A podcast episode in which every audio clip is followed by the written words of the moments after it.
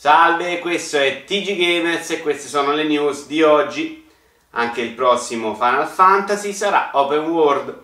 Tabata vuole che lo sappiano i figli dei vostri figli quando verrà il momento. Bell di Slade Mad Studios ha definito stronzi e corporate monster quelli di Electronic Arts, alzando così il Metacritic della compagnia.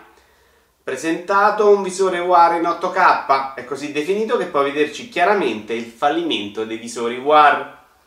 Square Enix annuncia il vino ufficiale di Final Fantasy, conta come diario di sviluppo del 15. Steam decisa ad arginare il fenomeno del review bombing, basterà dire a Trump che sono testate coreane.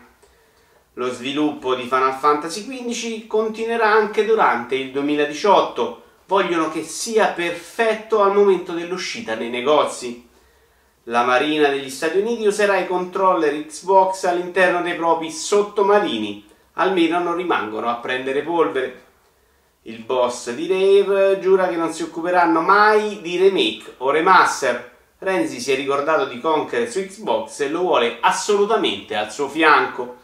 PlayStation celebra i 15 anni dall'uscita di Kingdom Hearts e i 18 dallo sviluppo di Kingdom Hearts 3. Secondo gli analisti di Credit Suisse, Nintendo Switch venderà 130 milioni di console entro il 2022, ma solo se riusciranno a far entrare le puttane nella scatola. Doom su Switch gira a 30 fps per Digital Foundry e 60 per la stampa italiana. Per la questura invece gli fps erano almeno 2 milioni. Anche per oggi è tutto, arrivederci al prossimo episodio.